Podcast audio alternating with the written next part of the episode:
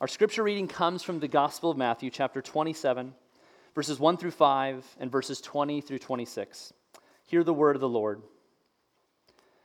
When morning came, all the chief priests and the elders of the people took counsel against Jesus to put him to death. And they bound him and led him away and delivered him over to Pilate, the governor. Then, when Judas, his betrayer, saw that Jesus was condemned, he changed his mind and brought back the 30 pieces of silver to the chief priests and elders, saying, I have sinned by betraying innocent blood. They said, What is that to us? See to it yourself. And throwing down the pieces of silver into the temple, he departed and went and hanged himself. Verse 20. Now the chief priests and the elders persuaded the crowd to ask for Barabbas and destroy Jesus. The governor again said to them, Which of the two do you want me to release for you? And they said, Barabbas. Pilate said to them, Then what shall I do with Jesus who is called Christ? And they all said, Let him be crucified. And he said, Why? What evil has he done? But they shouted all the more, Let him be crucified. So when Pilate saw that he was gaining nothing, but rather that a riot was beginning, he took water and washed his hands before the crowd, saying, I am innocent of this man's blood. See to it yourselves. And all the people answered, His blood be on us and on our children. Then he released for them Barabbas, and having scourged Jesus, delivered him to be crucified. This is the word of the Lord. You may be seated. Well, again, good morning and welcome to the Olathe campus of Christ Community. My name is Nathan. I'm one of the pastors here, and it's good to be with you. Good to be together. And let me just even say, I did this at, at 9:30 as well. Uh, thanks for putting up with how crowded it's been in here lately. Uh, we know that it's been a little harder to find a seat. I know at least at 9:30 we ran out of parking spaces. Uh, we we feel that that with you, and so some of you are maybe a little snuggled up closer to, to people you prefer not to be. Um, but thank you for doing that. Uh, the solution is coming. Uh, 12 months from now, God willing, we'll be in a new building. Uh, we're hoping to break ground uh, later on this month um, and begin work on that. And so it's coming. Just uh, hang with us, snuggle close, um, and we'll, you know, we'll get to know each other. So uh, let me let me pray, and then we'll, we'll jump in. God, I'm so grateful for your word, uh, and Lord Jesus, I pray that as we look at this story, um, I pray that they wouldn't just be words on a page, but that you would show us um, where we fit into the story and that you'd help us to see how you are the solution.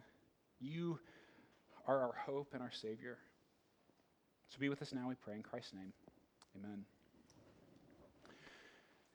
Well, this past spring break, uh, we went to, to visit Kelly's family. Kelly grew up in Florida all of our families in, in, Florida. And so we try about once a year to, to make our, our trek, our annual pilgrimage down to, to be with them. And, uh, and we drive. It's a long drive, but we've done it so many times by this point. It's maybe 18, 19 hours. Um, but it ends with a beach, right? Um, and my in laws, so there's that. Um, but it's, it's okay. It's, it's, it's a good thing. We've done it enough. It's fine. Um, except for Atlanta.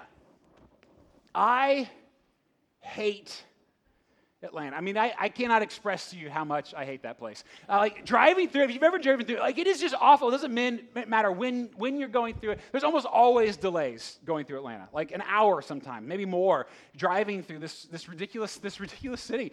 Um, in fact, I don't know if you know this, but like studies have actually proven that Atlanta is the worst place in the world. Did you know that?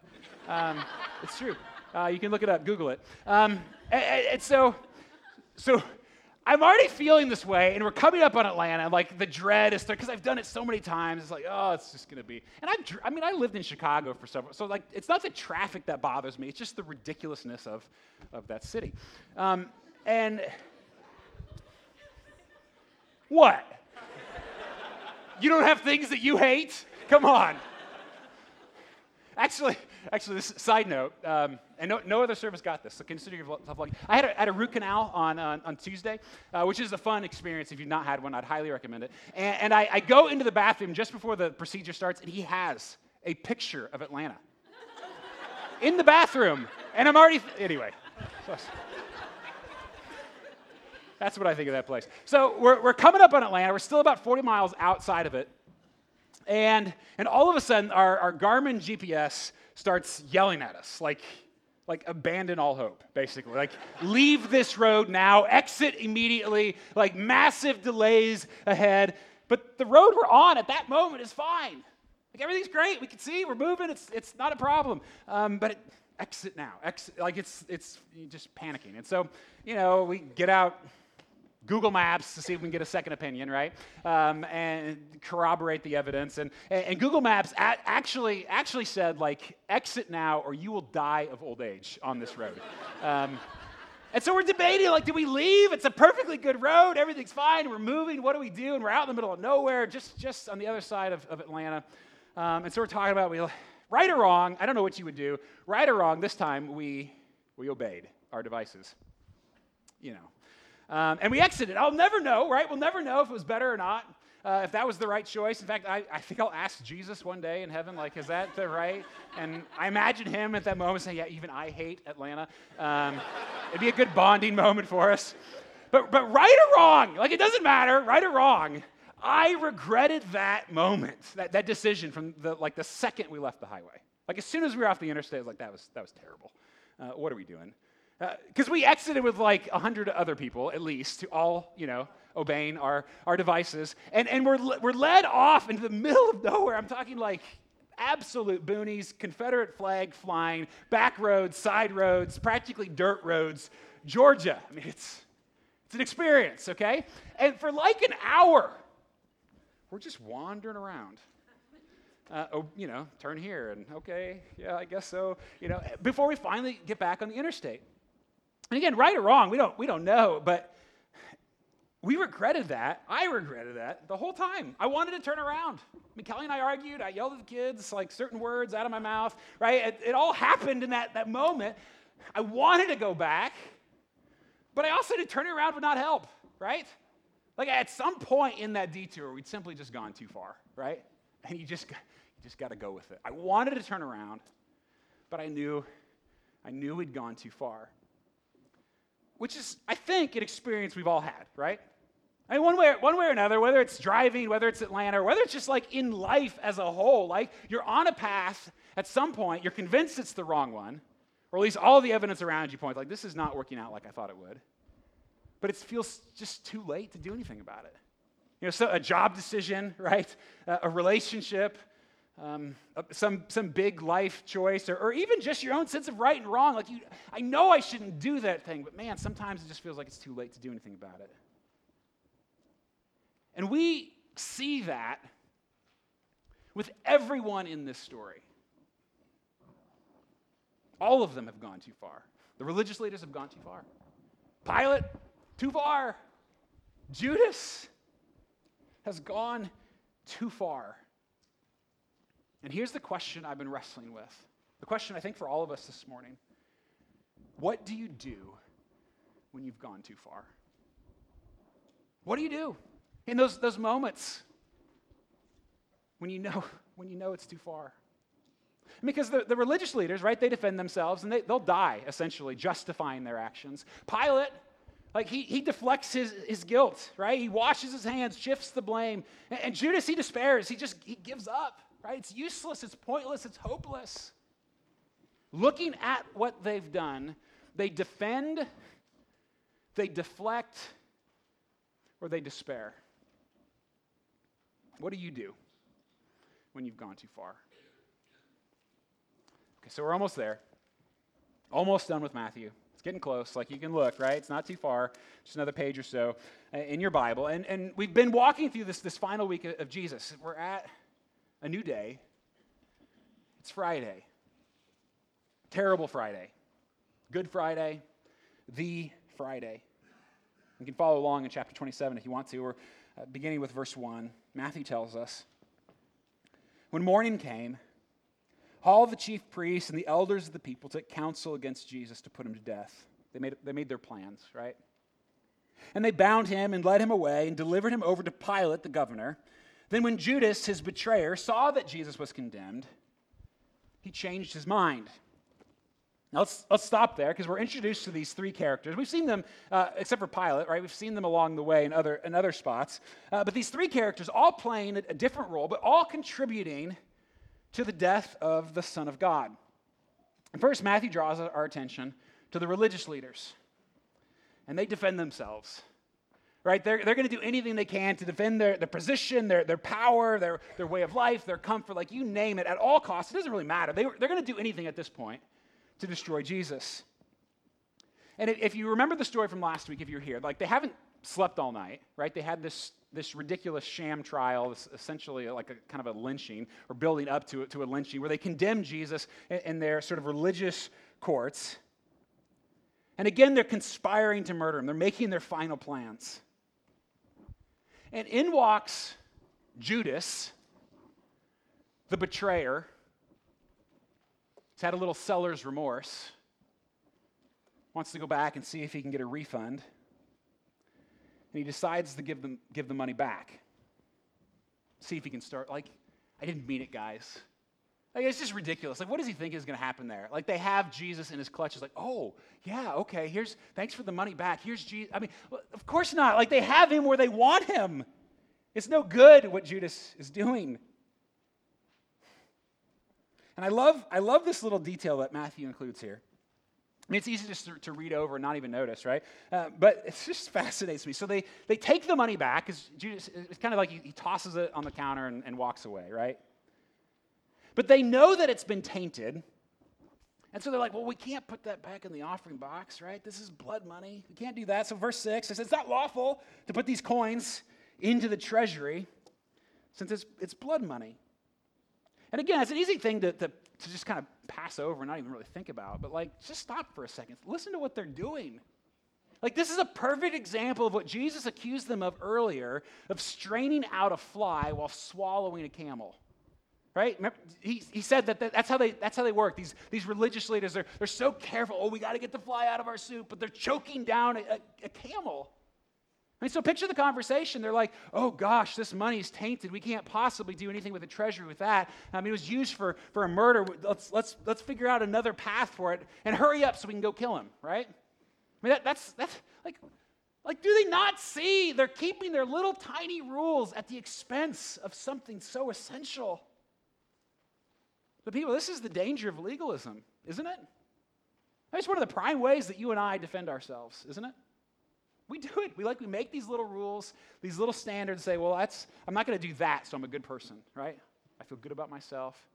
I'm not like those people, right? So we come with this little list of whatever it is. I don't do this, this, this, this. Meanwhile, right, we're trying to, you know, crucify Jesus, right? I mean, it's just ridiculous what they're doing. They're oblivious to the train wreck in their heart. And if you think you can keep all your little rules, there's nothing wrong with rules. We all have them. But if you actually think you can obey them, then you're, you're at great risk of believing that you're good enough, oblivious to the train wreck in your heart. It's one of the ways we defend ourselves. I'm good enough. I deserve this. It's fine. We make all these little moral deals with ourselves. Let me give an example of that. I hesitate to this you, to share this, but I'm going to anyway. Um, I think 8 o'clock is still mad at me. 9.30, I'm not sure. Um, but I'm going to tell you this anyway. So when we were in Florida, because it's just, it's, it's, an, it's, exactly what you just uh, talked about with straining out the, the this than that. Uh, but we were in Florida. We drove by um, a, a Hooters. Drove by, okay? That's all. That's all happened. Drove by. Um, and I'm not making this up. So they had a marquee, you know, like a sign with little letters, you know, specials or whatever on there. Um, and it said fish fry for Lent. like, just think about that for a second you know, some Christians give up certain things for Lent, right, to enter into the suffering. And traditionally, there's some groups that have given up meat on, on Fridays, right? So the idea here is like, you can be a good Christian. You can keep your little regulations. And meanwhile, let's go look at, you know, whatever, right? Uh, I mean, it's just, it's ridiculous. I mean, again, you can like, you can hear the conversation, can't you? I would never eat meat on Friday during Lent. Never. Let's go exploit some women, should we? Let's do that. I mean, the fish was delicious, but. Just kidding. It's a joke. Um, didn't go, okay? Uh, I haven't been to Hooters since I was in college, and my aunt took me. So that. that was weird. We'll save that story for another time. That was it's one of the lowest moments of my life, I think. But you can see how backwards this is, right? Of, of what the religious leaders are doing and the ways in which you and I do it all the time, whether it's that as ridiculous as that or the many ways. Well, I do this and I do this, and so, you know, I can fudge on this area, right? It's like I had a salad for lunch, so I can eat a pizza for dinner, right? That's, that's what we do. I keep this rule and this rule, so I'm a great person. Meanwhile, we can have our heart in the toilet, scheming to crucify Christ. Do not underestimate your ability to justify yourself, to explain your actions, to defend them, right? I'm an expert at it. Way, ways of making myself feel okay about what's really going on in here. Don't underestimate your ability. But it actually gets worse for these guys. I mean, I think for us as well in some ways. Okay, so they've, they've already condemned Jesus, if you're in the story, um, by religious law. But they have, they have no power to, to execute him, so they have to go to, to Roman law. They have to go to, the, uh, to Pilate, right? Uh, they have to prove that Jesus is a political threat, not just that he's a blasphemer under their, their, their, you know, their language there. And so they drag him before, before Pilate. Even Pilate thinks it's ridiculous. Verse 18, for he knew that it was out of envy that they had delivered him up. And so he tries to talk the, the crowd out of it. And it was the custom during the feast to like give away a prisoner, um, you know, as a kind of a, a, good faith the, for the Romans and the Jews as they worked together. It's kind of a, a weird custom, but it was something that they did. And so Pilate is like, well, of course they're, they're going to pick Barabbas or Jesus, right? Of course they are. They're not going to pick Barabbas. Barabbas is an insurrectionist, a murderer, a thief. Like he is a terrible, terrible person, and Jesus is Jesus. And so Pilate has this idea of, oh, of course the crowds are going to pick Jesus. Well, verse 20. Now the chief priests and the elders persuaded the crowd to ask for Barabbas and destroy Jesus. Not just destroy, crucify. On their own evil path, they drag everyone down with them. It's another area of way we defend ourselves, right? Misery loves company, so does our sin. So, so does the, the ways in which we, like, we know something's wrong, but if we get other people, like, involved in it, right? Or we, we hang out with people who live the same way or have the same values or the same ideas as us, then, then it, doesn't, it doesn't feel nearly as bad, right? It feels a little bit, a little bit safer. And so together they defend a position built on lies. They know Jesus isn't a threat to Rome, that he's done nothing wrong. But they've gone too far and they're convinced Jesus has got to go. And I know we'd never do that, right? But kinda. I mean, we'll keep our own little rules to pat ourselves on the back. But we'll also gather people around us to agree with us, who will do the patting for us, who don't maybe see our sins like, like we know God does.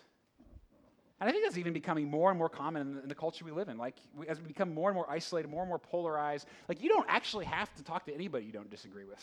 I mean, you can go out of your way to, I mean, all you got to do, like defriend them, right? Just do that. Like, I don't want to hear that anymore because they disagree with me. Somebody defriend them. I'll change the channel, right? Watch something else. Uh, switch churches, right? We'll, we'll have all these little ways in which we can gather around us people who just, who just always agree with us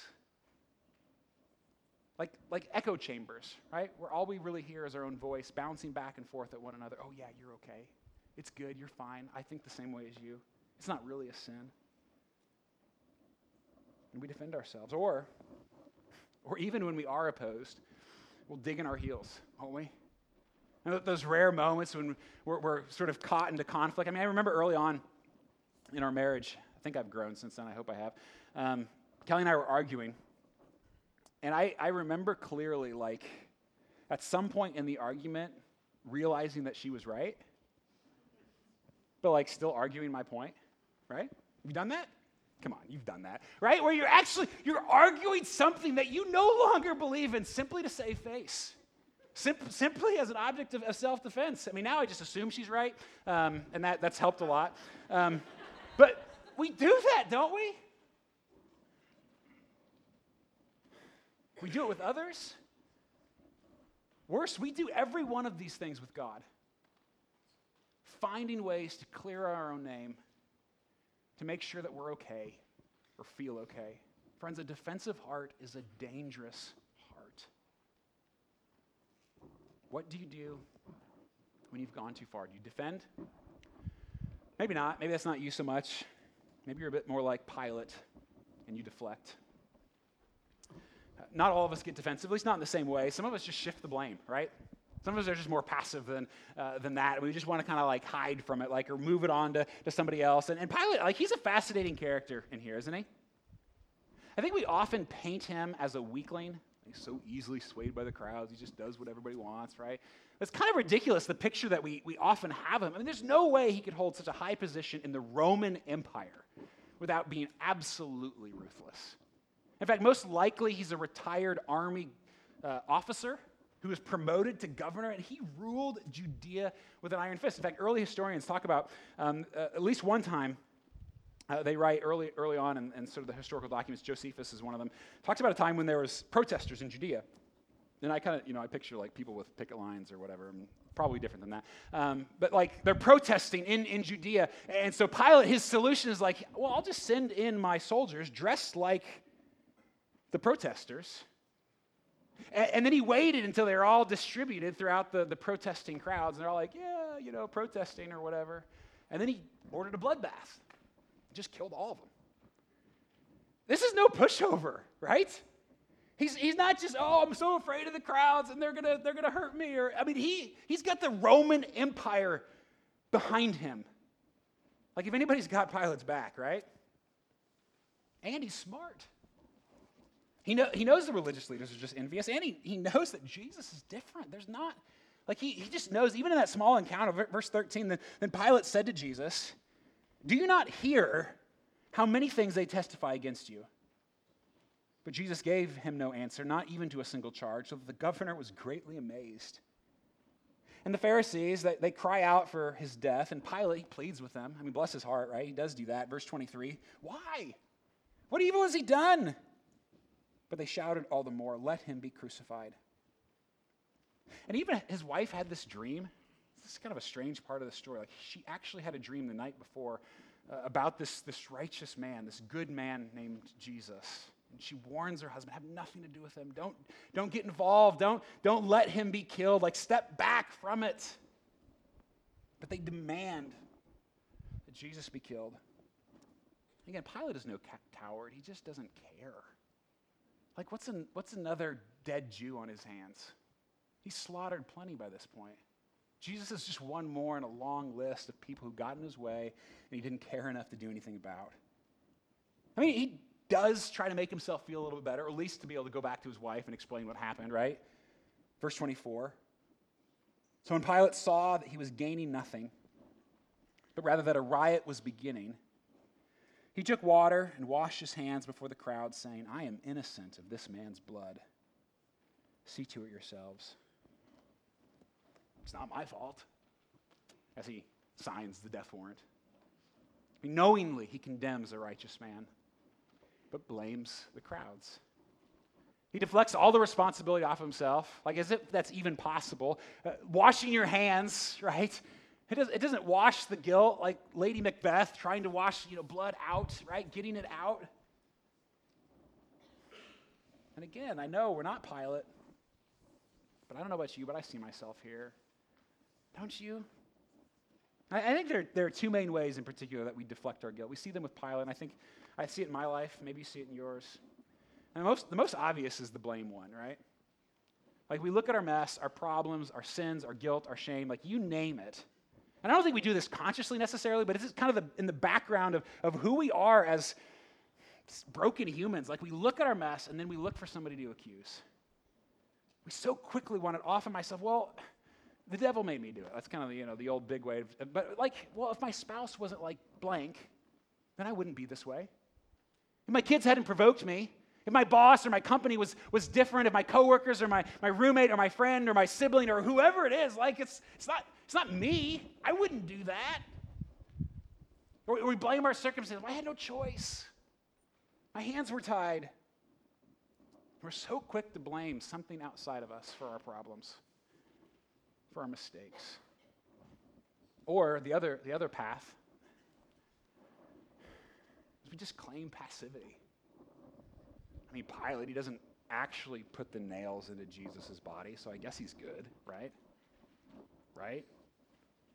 Mean, Pilate's real sin here isn't his action, it's his inaction. And I don't, I don't know about you, but I'm, I'm pretty decent, I think, at recognizing my sins when it's stuff that I do wrong. Like bad stuff I know I'm not supposed to do and I do it anyway. Like I, I, I tend to see and know and recognize, but, but this, when it comes to, to stuff I should have done but didn't, sins of omission, I'm lousy. Those are a lot harder to see, aren't they? And we can choose to remain passive or just lazy or ignorance is bliss. But the reality is, it's not just the bully at school who's guilty, is it? No, you are too if you do nothing, aren't you? I mean, can't, can't silence be just as sinful as speech? I mean, it's not just our, our lawmakers and their systems of injustice, it's we who elect them. And it's not just our actions that condemn Jesus to a cross, but our inaction. In fact, there's this little verse in James. I mean, I've always kind of hated this verse because it, it, it, reveals the, the constant deflection in my heart. James writes So whoever knows the right thing to do and fails to do it, for him it is sin. Ugh. So let me ask when you've gone too far, who do you blame? Well, the GPS told me to go this way, right? Stupid Atlanta, right? Who do you blame? Or, or what's, what's your excuse for the good things that you've left undone? The good that you know you should have done or been a part of, that you've avoided, neglected. What's your excuse? A deflecting heart is a dangerous heart. What do we do when, we, have gone too far? We deflect, we defend. And when those don't work, we can end up like Judas, can't we? In some, some way of, of despair. Maybe not to the extent of him, but even just giving up. Like, what, who cares? What's the point? I'll never change. I can't, I can't be that way. And so we just, we just stop, right? We just don't even care anymore. I know this, I know this is, this is silly, but like at one point in that, that drive in rural Georgia, I mean, I, I literally turned to Kelly and the kids and said, um, should we just move here? Like, should we just, like, we're never going to get out of here. We should just pull over and start a new life. It's going to be okay. We'll be together we can do this, right? I mean, it was that kind of moment. It's no use. I mean, that's, that's despair, and we know what it looks like when it actually matters, right? That was a joke, but you know, you know in your life and mine the pain of just saying, I, it's no use. I'll never change. It's never going to get any better. There's nothing I can do about it. And I don't, I don't know why Judas changes his mind here. I mean, it's kind of ridiculous in some ways. It's like, did you really not know where this was going? Did you not know that Jesus was going to be condemned? Did you not heard and seen all the, the trouble that was happening? I mean, and did you really think you were going to fix it? And seeing that he'd gone too far, seeing he couldn't fix it, that he couldn't solve it, make it right, or make himself feel better about it, and believing that it was no use, no defense, no deflection, he takes his own life. I mean, that is the epitome of despair, isn't it? I feel for Judas, don't you? Like being so overwhelmed with guilt and shame that that was what he believed was the best option for him, and he carried it to his grave. I think we know, don't we? We, we know tastes of that. Maybe not to that extent. I hope not. I mean, if you feel that way or you're in a spot like Judas, please talk to somebody. Talk to me or one of us on staff. We want to we wanna be a safe place to, to walk with you through whatever has led to your, your place of, of despair, if that, if that describes you. And hopefully it's, it's not to this extent, but we all know the weight of despair, don't we? And the vicious cycle that comes with it. I mean, there's psychological research to back this up that addicts often fall into this that you do something terrible and you feel awful about it, and then you want to, to make yourself feel better. You want to fix it, or, you, or maybe even you feel like you need to punish yourself, and so you do something worse, and then you feel bad again, and you're in that place, and then you do, do something again. It's lower and lower and lower, and this deadly cycle can overcome us. This is one of the things that Satan is so good at, isn't it? Don't minimize his involvement. I mean, don't deflect your guilt to him, right? To blame him. But don't minimize his action in your life. Satan damns us twice, doesn't he? I mean, first he tempts us into sin. And then after we've done that, he tempts us into despair and shame of you'll never change and nobody could ever love you and, and God could never love you and Jesus would never have died for you. Like, and we, we get lower and lower. And then when we're there, like he tempts us again, right? Have you experienced that cycle? Feeling like we've gone too far. We defend ourselves. I'm okay. And that doesn't work. We deflect. We blame somebody else, somebody else's fault. And when that doesn't work, we despair. We just give up. It's not just you and me, is it? It's not just the guys in this story. This is, this is the human response to our guilt and our shame since the very beginning. You can see, about, see it with Adam and Eve. Like right in the garden, the very first sin. This is what we humans do in our messes defend, deflect, and despair. All of which leads to death. Not just Jesus' death, mine, yours. But when we've gone too far, they feel like the only option, don't they?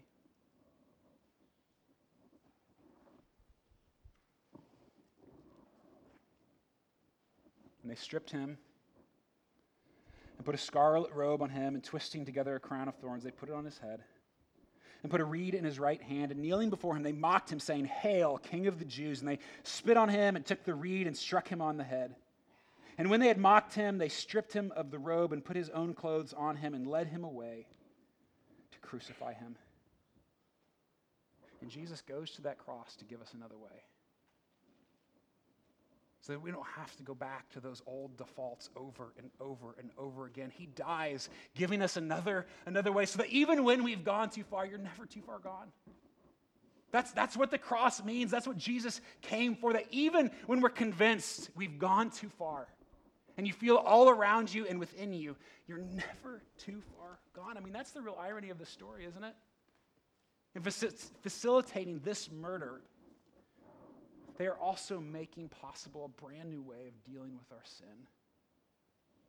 A new way of handling our guilt and our shame. That instead of the normal ways of dis- disaster, right? His, death and resurrection would actually free us from them and give us an alternative. That he can be our deliverance. And if, if this is true, if, if Jesus actually came for this, I mean, you don't have to defend yourself anymore no matter what you've done. No matter what's in your past, what you hold with you, no matter who else in your life is accusing you, you don't have to defend yourself anymore because the Son of God, if you're with him, stands ready to come to your defense no matter what and declare you whole and beautiful and good and loved and worthy of his, of his sacrifice. He stands ready to defend you. You don't have to deflect anymore or blame or hide or, or look for an excuse. You don't have to endlessly, tirelessly try to wash your hands when He stands ready to wash your heart, to actually purify you from everything you've done wrong and everything that you've left undone that you should have done right. And you don't have to despair, for He is forming us into the people that He created us to be, transforming us, yes, slowly, sometimes painfully but this is why he came, and with him there is always hope. And so, friends, let your defense become surrender. Let your deflection become repentance. And let him turn your despair into gladness. Because of the cross and the empty tomb, even when you are convinced you've gone too far, you're never too far gone. Let's pray. Thank you, Jesus. Thank you for this. And Jesus, I pray that you would show us, show me the areas in which I continue to run to my own defense, the structures that I put in place to make myself feel okay. Help me to see them and turn from them, knowing that you have already declared me whole in your sight. God, I pray that we would see the areas of, of blame in our life, the ways that we the people that we've accused or, or shifted our guilt upon, or even just the passivity or laziness or pre- preference towards ignorance of the things around us. preferring to, to not do the good that you call us to. God, I pray, Lord Jesus, only you can do this. Would you take our despair and would you turn it into joy? Knowing that all of these things, all of, all of the mistakes in our lives, that you are turning them through Christ into something beautiful. That you promise to do that. And so, would you please do that? Do that in me, do that here in us, and help us to celebrate what all this means for us.